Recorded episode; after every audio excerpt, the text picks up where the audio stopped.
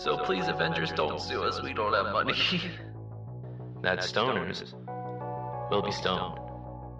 And then the car just floors it and it's just it gets like the hell out of there real fast. It crosses like a medium. Remember how I explained there's a difference between oh haunted house scream and a I am about to die scream? Well, I believe that this is more of a I'm about to die scream. Michael kicks the door, the driver's side door open, hits the gun. She flips it around and blows her own brains out. I'm like, are you kidding me? No problem, Ryan Reynolds. Anything for you. Empowering herself with the power of penis. Yes, my yes, it's very weird. If you are in a haunted house that has the walls covered with oil, that should be a red sign. This is a haunted house, not a goddamn O'Reilly's Auto Parts. This can only be one of two things. It's either a video game world, kind of like GTA, or it's Detroit. Yeah, when you turn on the serial killer that you were interviewing for your news reporting TV show, yeah, you're kind of fucked.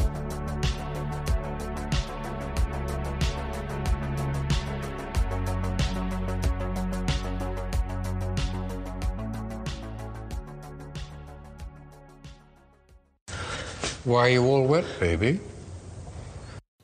Hello, everyone, and welcome back to yet another episode of Tyler's Thursday Takes. Where in this week's episode, we will be reviewing the 2010 movie Shutter Island. Shutter Island is an R rated film with a runtime of 2 hours and 18 minutes.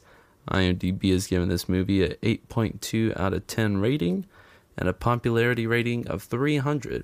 So, for a movie that came out almost 12 years ago now, that's that's quite the rating still. if we just go ahead and look at some of the main cast, that might be the reason to prove it a little bit. We have Leo DiCaprio as Teddy Daniels. The last Leo DiCaprio movie I watched wasn't exactly that great. We have Emily Mortimer as Rachel One. Rachel One is important later on. We have Mark Ruffalo as Chuck Aule, or yeah. And then we have Ben Kingsley as Dr. Crawley, and those are kind of the main people. And enough of kind of giving out the cast and all that. Let's go ahead and hop right on into this. So we start off at the very beginning with Leonardo DiCaprio on a boat getting seasick. And of course he's there with his, his partner Chuck and they're two cops from Boston. And he comes up onto the sail, he's like So I guess your new partner out there from, from Portland. He's like, I'm from Seattle. He's like, mm. And Chuck asks Leo, he's like, dude, do you got, you got any family at home, a wife or anything? What about you? You got a girl? Married? I was.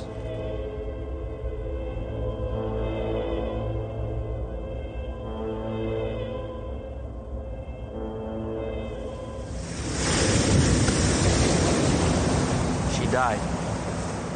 Jesus. So as you can tell from just that very first clip, there's a whole lot of suspense, and they do a good job using the music and everything in this to really kind of hammer that home. But that seems to be the theme. It's more of a suspenseful movie than it is anything else. So now they arrive on Shutter Island, where they are greeted by all the guards and and the whole reason they're there is because one of their patients has escaped and Shutter Island is this island where they take a whole bunch of people that are mentally unstable. Usually it has to do with very violent offenders. They have three different buildings. They have the A building for the men, the B building for the women, and they have the C building, which is actually an old converted military fortress for the most violent offenders. And so, because of that, they are now on this island and they're looking for this patient called Rachel. And so they're trying to find Rachel and they're going through all the different aspects as to why she went missing, about how there's no way she couldn't have gotten out of her room, and also on the fact that there's her shoes are still there. So there's so much here that basically is pointing to there's no way she could have gotten out on her own. This from time to time. How many pairs of shoes are the patients given? Two pairs. Sanity's not a choice. Marshal, you can't just choose to get over it. So, she left here barefoot? Come on, Doc. She couldn't get 10 yards in that terrain. And so now, basically, Teddy begins to grill all the different orderlies. Basically, like, well, how come if she was supposed to be monitored by everybody out there, she was able to just walk out on her own volition? Who who he was supposed to be gone in that area, and you said you was there the entire night. And basically, you kind of get conflicting statements about how, oh well, you know, I was I had to go to the bathroom and just small things like that. But you, you they're kind of getting the sense of feeling that not everything is being told to them. And so now at this point, Leo and his partner Chuck go and meet the headmaster Crawley and the other doctor who is in there, who Leo kind of suspects of being a Nazi because he served in World War II and he actually invaded one of the concentration camps where there was just tons of they found all the experiments that they were doing on people. And so he kind of has PTSD from that. And because of that he now has a suspicion that the doctor himself might even be a Nazi. You ever uh, seen a death camp doctor? Ein Konzentrationslager. Huh? Ich, ich war dabei bei der Befreiung von Dachau. Ihr Englisch, ihr Englisch ist sehr gut, fast perfekt. His English really is very good. You hit the consonants a tad hard, though. You're a German? Is legal immigration a crime, Marshal? Oh, I don't know, Doctor. You tell us. And so basically, he ends up getting into an argument with the doctor and Dr. Crowley, and basically to the point where he's like, I'm gonna need to see the files. And like, we can't get you the files. He storms out. He's like, We're leaving in the morning on the ferry. We're not coming back. And during this, he has to sleep in the orderlies' bunks. And while he's sleeping, he has dreams of his wife and the apartment that they lived in. And his wife died because there was an apartment fire. And she died from smoke inhalation. She didn't burn to death. So he's very adamant about that. But he has a dream where he's holding her and she burns to ashes in his arms. And he's just, he wakes up in a cold sweat only to see that the storm is continuing to come down to where they are still not able to leave on the ferry. And it's now the next day. Ain't gonna be no ferry in this shit.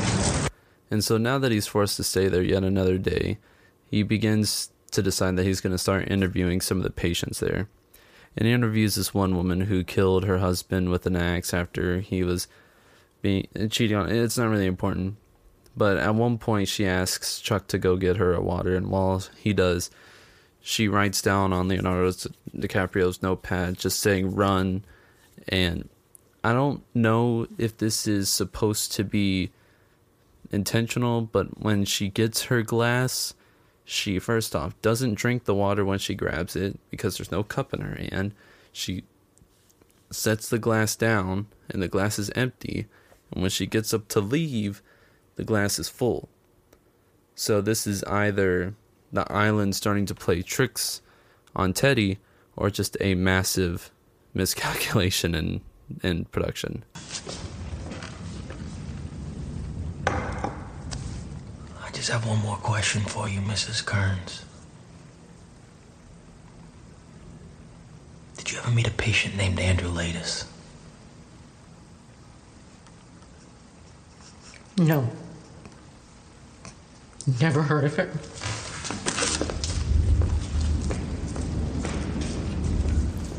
And so, as you also heard in that clip, he's looking for a patient named Andrew Laeddis, who he was not sent here to find.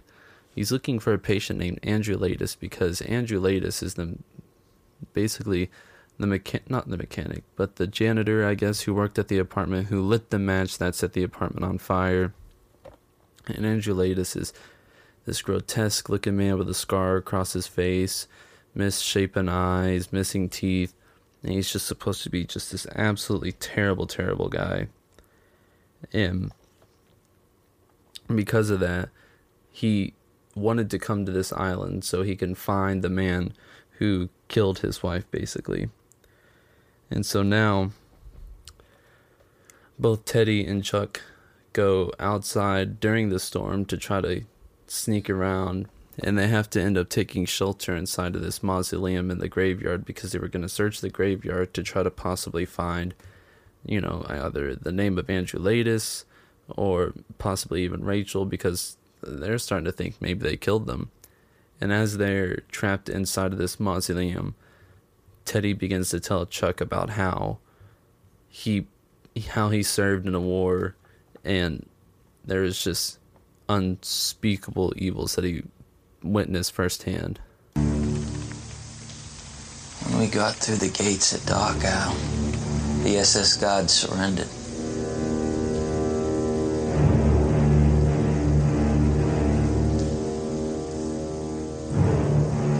The commandant tried to kill himself before we got there, but he, he botched it. Took him an hour to die.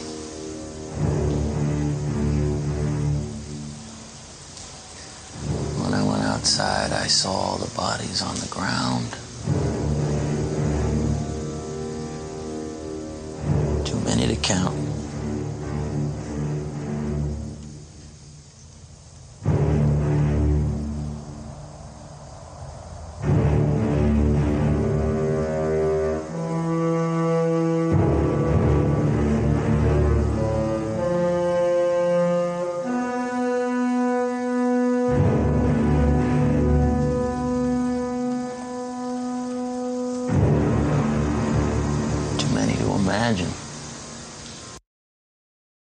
Which now brings our death count all the way up to too much to even imagine. so death count's going to be kind of difficult to show in this, but now that he's kind of told his backstory to Chuck, they end up going back back to the wards and they basically get their clothes back on and they get all dressed up and everything and they lay down and they go to bed and Teddy begins to have more of his crazy dreams so much so that he sees his wife once again and each time his wife is like drenched. And at the beginning it seems like maybe it's because of the rain but it's a common consistency. Every time she's always just absolutely drenched. And so now now Teddy and Chuck walk in on a meeting of all the heads of the of the area, the mental hospital. That's what I was trying to say. And hear that they're discussing the patients as numbers, and they add them up, and there's 66 patients that they're talking about, which means there's 67. And earlier he finds a paper that says the rule of four, who's number 67, and when he was searching Rachel's room. And it makes sense now. It's referring to who was the 67th patient. And so now, before they even continue to go on, the doctor, Dr. Crowley, says, Oh, you don't even need to worry about it anymore. Rachel's been discovered. And so they go and they go into her room and surely enough, yeah, Rachel's Rachel's there. She's just sitting there. But this makes absolute no sense. Because now she starts talking to she starts talking to Teddy. And the whole reason Rachel's in here is because she killed her three kids and put them at the table. And this is all after her husband died and she went into a downward spiral. And she for a second believes that Teddy is her husband until she realizes he's not. She flips out and it becomes a whole thing. But at this point, Teddy's beginning to think that something more has to be wrong. And so he begins to have a migraine, and they give him more pills that he's been taking pills ever since he got here because he's been getting migraines and he's got a band aid even on his head. So it could be something to do with the fact that he hit his head, but it's never really explained for the most part. And so they give him more pills and they take him and he goes to sleep where he has a dream. And in this dream, he meets Andrew Laeddis, the man who is responsible for his wife dying. I'm pretty. No hard feelings, right?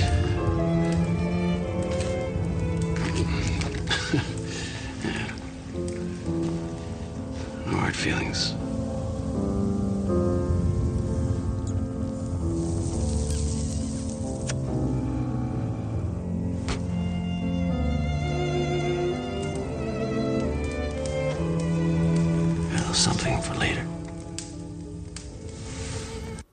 So now, after he wakes up from this dream, it's been such a terrible storm last night that it cut the power to all the electric fences. It appears that some of the and the patients have escaped, and Teddy and Chuck use this moment to sneak into Ward C, where they house all the most dangerous criminals. And so they go in and they begin to investigate everything, all the way to where Teddy meets this guy named George Noyce, who he actually interviewed when he was outside of the mental institution. Basically, George told him before that nobody gets out. Nobody ever gets out. But he was able to get out once because he somehow seemed to show that he was redeemed. But he later ended up stabbing three guys and getting sent right back. And during this conversation, George keeps telling him that, look, you need to let her go. And he's like, where's Andrew Laeddis? He's like, it's it's always been about you. This is that's all that you ever talk about. And he goes, it's not about me. And he he's like yelling at him the entire time. George is just telling, look, just let her go because he knows he keeps thinking about his wife. He's like, just let her go. Just get over it, dude. But you can see that George has been beaten up and his face is all mangled and and because of this Teddy ends up getting out of there and he meets up with Chuck and Chuck has found the patient record for for the 67th patient which is supposed to be Andrew Laeddis and during this time he's during this entire time, Ted is starting to think that more and more that Chuck isn't on his side. Because when he was talking to George Noyce, Chuck had to go deal with another patient, and he just so happened to come back with the paper of the 67th patient. And so now Teddy knows he needs to get to the lighthouse because whatever is going on is going on at the lighthouse. And so Chuck's like, "Oh, well, I'll go with you," and Teddy's like, "No, don't, don't go with me. I'm gonna, I'm gonna do this on my own." So he goes all the way down to the lighthouse, only to find that the tide is raised and he can't make it all the way out there. And so now he goes back up to where Teddy was, but as he's looking for him, he notices there's a cigarette on the side of the cliff, and only to realize that Teddy's no longer standing there.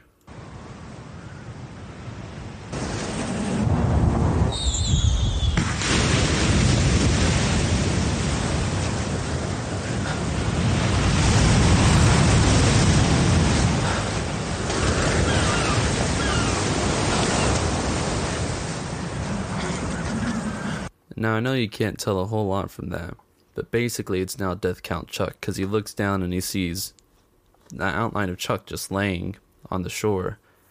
And so Teddy manages to climb all the way down, but as he makes his way down the literal cliffside, so props to the rock climbing strength on Teddy. But as he makes it all the way down, the paper from the 67th patient actually ends up blowing to him and he grabs a hold of him and he makes it all the way down only to find that there's no Teddy. That he must be going crazy because all he saw was a rock that just so happened to look like Teddy. But he does notice as he looks up, there's this cave with what looks to be a fire, and he crawls all the way up, gets in, and there's a woman standing there. And this woman claims to actually be Rachel, and Rachel's this mental health psychologist who used to be a physician at the hospital until they claimed that she was crazy. And she says, once somebody calls you crazy, who's going to believe you? Because telling someone you're not crazy, coming from a crazy person, isn't going to mean anything. And so she begins to explain have they you've been taking the pills don't tell me you, you ate the food the coffee to at least tell me you're taking your own cigarettes as you've as they progress through this he's been eating there taking the pills. Even his cigarettes were given to him because when the storm came down, his were ruined. And so they basically been feeding him drugs this entire time. And so now she knows that the, what they're doing in that lighthouse is they're creating super soldiers, men who can't feel, who can't think, who don't do anything besides just serve their purpose. And that's what they're doing in the lighthouse. And so Teddy's got to find a way to infiltrate the lighthouse. Speaking of which, have you. You seen him, Doctor? Whom? My partner, Chuck. You don't have a partner, Marshal. You came here alone. You know, I've built something valuable here, and valuable things have a way of being misunderstood in their own time. Everyone wants a quick fix. They always have. I'm trying to do something that people, yourself included, don't understand, and I'm not going to give up without a fight. I can see that. Hmm. So tell me again about your partner. What partner? So now Teddy realizes they're playing into what Rachel was just telling him. They're making him seem as though he's crazy by basically saying, "You don't have a partner. You came here alone. What are you What are you talking about?" Basically saying Chuck's never existed this whole entire time. And so now, now it's all hitting the fan. So now Teddy, he manages to sneak his way out and he actually even blows up Dr. Crowley's car as to create a distraction and he makes his way to the lighthouse. He knocks out the guard in the front and begins to climb all the way up to the lighthouse until he gets to the very last room. And he gets all the way up there, busts down the door, and it's Dr. Crowley sitting right there at a desk. Why are you all wet, baby? So now that he's broken into the lighthouse and Dr. Crowley is sitting there waiting for him, he begins to find out everything that's going on. And instead of me trying to bumble my way through it, I'm gonna let Dr. Crowley try to explain it to you a little bit better. Your delusions are more severe than I thought. You're not on neuroleptics. You're not on anything, as a matter of fact. And what the fuck is this? Huh? What the fuck is this? Withdrawal. Withdrawal? From, from, from, from what? I haven't had a goddamn drink since I've been on this island. Chlorpromazine. I'm not a fan of pharmacology, but I have to say, in your case, Chlor, chloroprom, chloroprom, what? chlorpromazine. The same thing we've been giving you for the past 24 months. Oh, so for the past two years, you, you, you've had somebody slipping me drugs in Boston. Is, is that it? Not Boston. Here. You've been here for two years, a patient of this institution. After everything I've seen here, Doctor, you, you, you really think you're gonna convince me I'm crazy, huh? Do you know the kind of people that I deal with every day? I'm a U.S. Marshal, for God's sakes. You were a U.S. Marshal. Here's a copy of the intake form. You broke in towards C4, proof of the 67th patient. If you'd gotten it to the mainland, you could have blown the lid off this place. Where- where- where- Yet where- somehow you couldn't find time to look at it. Well, read it now. Go ahead. Patient is highly intelligent, highly delusional, decorated Army veteran. Present for the liber- liberation of Dachau.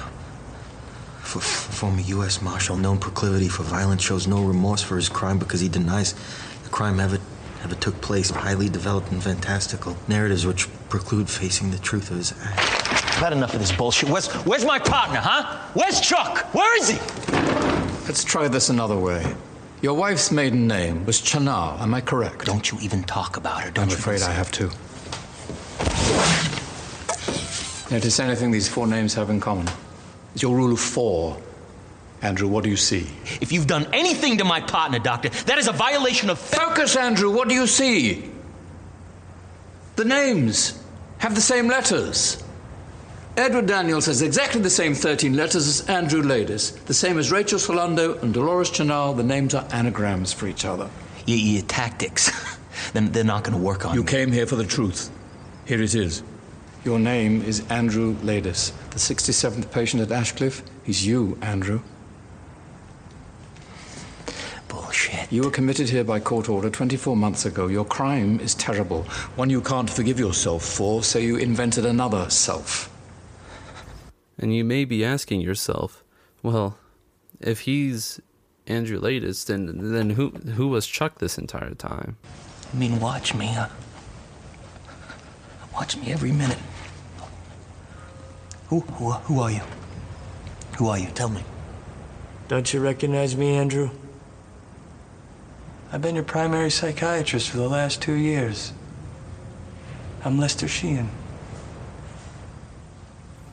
So they begin to explain how, due to the fact that this mental hospital wants to try to rehabilitate its patients instead of just lobotomizing them, they decided to let Andrew Lenitz or or Andrew Laeddis think he was Edward Daniels and let him live out this fantasy that he was trying to figure out what was going on at the mental hospital to hopefully snap him out of it.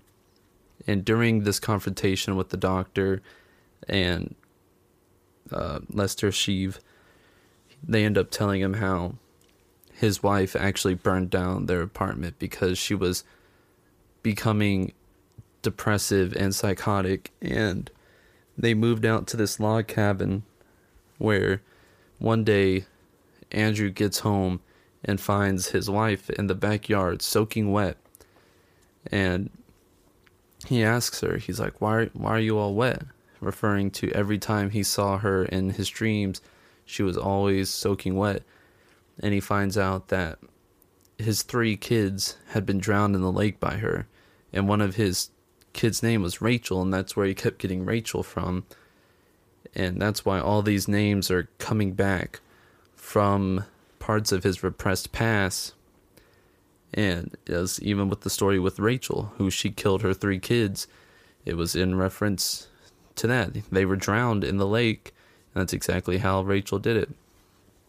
And so he ends up killing his wife for the crime of killing his three kids and that's when he was sent there and he's actually been their most dangerous patient because he gets incredibly violent every time that he reverts back to this thought that he's trying to solve a case but he can never get to the end of it and he's actually the one that beat up George Noyce because he had this whole delusion that George was able to get out and he somehow retained George from his time of being in Ward C. And so now he wakes up the next morning and they tell him, unless you can understand what's going on, they're going to have to lobotomize him so that he's no longer aggressive towards everybody else in the penitentiary. And he tells them, Oh, I, Andrew Laeddis, I killed my wife after she murdered my kids. And she was going insane, and I should have done more to help her. And they realize that he's finally understood all of it. And so now it's the next day, and Dr. Sheev comes up to Andrew to talk to him about how everything's going now that he's finally accepted everything that's going on. How we doing this morning? Good. Neil? Can't complain.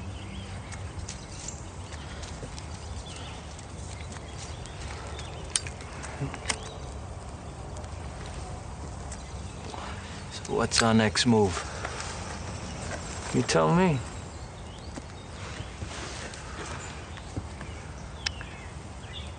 Gotta get off this rock, Chuck. Get back to the mainland, whatever the hell's going on here. It's bad.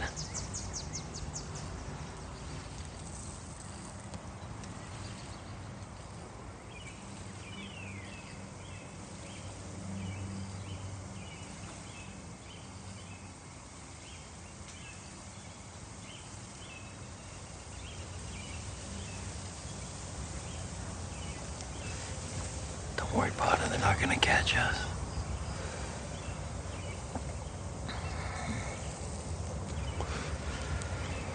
That's right, we're too smart for them. Yeah, we are, aren't we?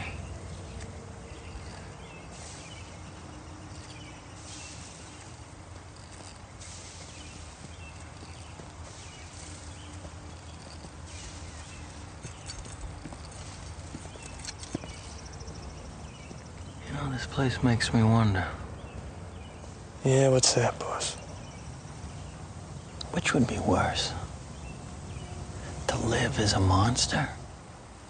Or to die as a good man?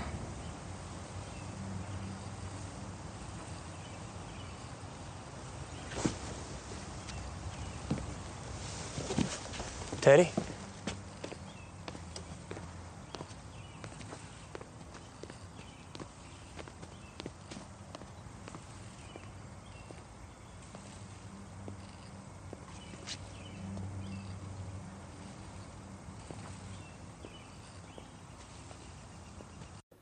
So at the beginning of that clip, you hear how Dr. Sheev is talking to him, and basically Andrew reverts back to calling Dr. Sheev Chuck and basically saying, Oh, I gotta get off this wrong. Basically showing that he's reset to his previous thoughts. But as you can tell probably from the end of that clip, when he says, Would you rather die live as a monster or die as a good man?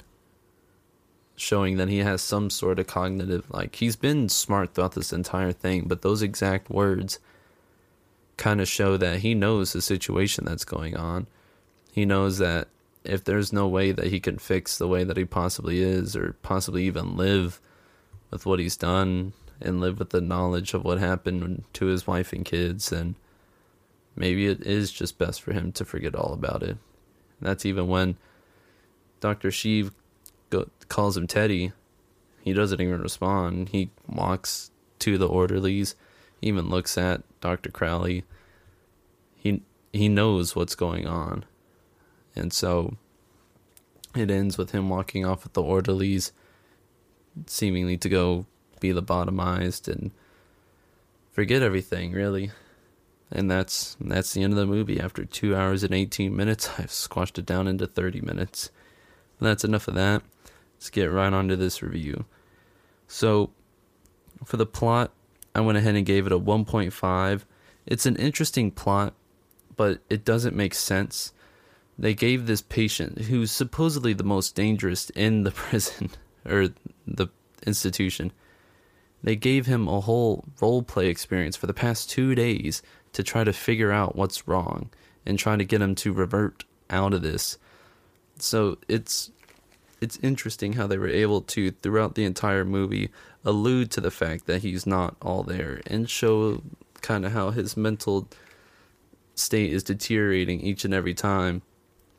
And yet you almost think it's there's no way because everyone would have to be in on it and everybody is in on it which to me doesn't make a whole lot of sense which is why i'm giving it a 1.5 the acting leonardo dicaprio does a great job mark Carp, oh, sorry mark ruffalo does a good job as the second in command even dr crowley and everybody else just does a really good job in kind of pulling it all together so I went ahead and gave the acting in this movie a 2.5. But the cinematography, I gave it a 1.5. I do understand it's a 2010 movie. It is a little behind the times in effects, so it is a bit more difficult. But the CGI is what really kind of brought this down. It there was a point where there was rats on the beach where they looked very CGI. Sometimes when they stand in front of the storm clouds, you can see the green screen CGI outline, and it it just takes away a little bit, which is why I gave this a 1.5. Just because it drags it down just a little bit. And for the bonus point, I gave it a 0.5 because of all the small little parts. Like at the very beginning, all the officers were very on guard. They had their guns out. They were giving him sideways glances because they know who he is. They know that he's the most dangerous inmate in the prison. They know that he is incredibly intelligent and at any moment he could snap and possibly be a danger to any of them. And it's just very interesting how there's all these small little tie ins that if you really pay attention, you can tell, you can kind of see that something is coming at the end that's going to give a big reveal. And just the way that they sprinkled all those in there, I think they, it does a really good job of kind of bringing it all together. And so, for all of you who were not adding it up as I said it, I will do the math for you with a 1.5 for plot, 2.5 for acting, 1.5 for cinema, and 0.5 for the bonus. We end with a 7 out of 10 and a death count of who the hell knows. It's unimaginable. I mean, if you count the wife and kids, that's four. But beyond that, we don't know what's real. We don't know what's not real. We can say that the army sergeant in the World War II was in there, but with all the death camp deaths and all that, we're putting the death count under unimaginable. but all in all, I feel like it's a very good movie, especially for it being out in 2010. It still really carries on a good 12 years later. I would recommend watching it if you haven't. You do have to kind of dedicate a little bit of time to sit down and watch it because it is a two, uh, basically two and a half hours. It's two hours and 18 minutes, but it's a good watch. It really kind of keeps you on the edge of your seat, makes you want to realize what's going on I found myself throughout most of it kind of trying to guess what's going on. I'm usually not too bad at it. I had a grasp on it a little bit in the aspect that Leonardo DiCaprio was a patient. I actually have in my notes here. It was shortly after the mausoleum scene saying, I'm beginning to think he actually lives here, as in he's a patient, due to the fact that he's kind of losing it as it all goes around. So uh, it's kind of the small things like that where if you really pay attention to it, it really makes it worth a watch, makes it rather rather interesting. And I would suggest if you got the time, feel free to watch it. It's a good watch. I don't think you'll be disappointed, and I just I think I think it'll be worth it. But that is all for today's episode. I would like to give a quick shout out to my girlfriend, future wife, who is close to finishing college, so congratulations to you, and also for suggesting this movie. It came down between this and VelociPastor, so that should kind of give you an idea of where we ended up on this one. But I'd like to give a shout out to anybody else who's still sticking around listening to it, even though I know it's just a lot of close friends and family. But if this is somewhat enjoyable to any of y'all, I hope y'all enjoy listening to it. Shout out to Anchor for sticking by with my like six view episodes. Uh, we're kind of getting close to where we need to be on that with our ad meet, but you know, I would just like to say thank you to everyone who stops by, gives it a listen, and I greatly appreciate everything that you've done for helping me grow this. It hasn't been a whole lot, but it's it's like a plant slowly growing. but Thank you to everyone who stopped by. Hopefully, I can get these out more consistently, and hopefully, next episode will be just as good as this one. But until next time, and remember, if you ever find yourself on a mental institution island, you might just be a patient. Thanks, everyone. See you next week.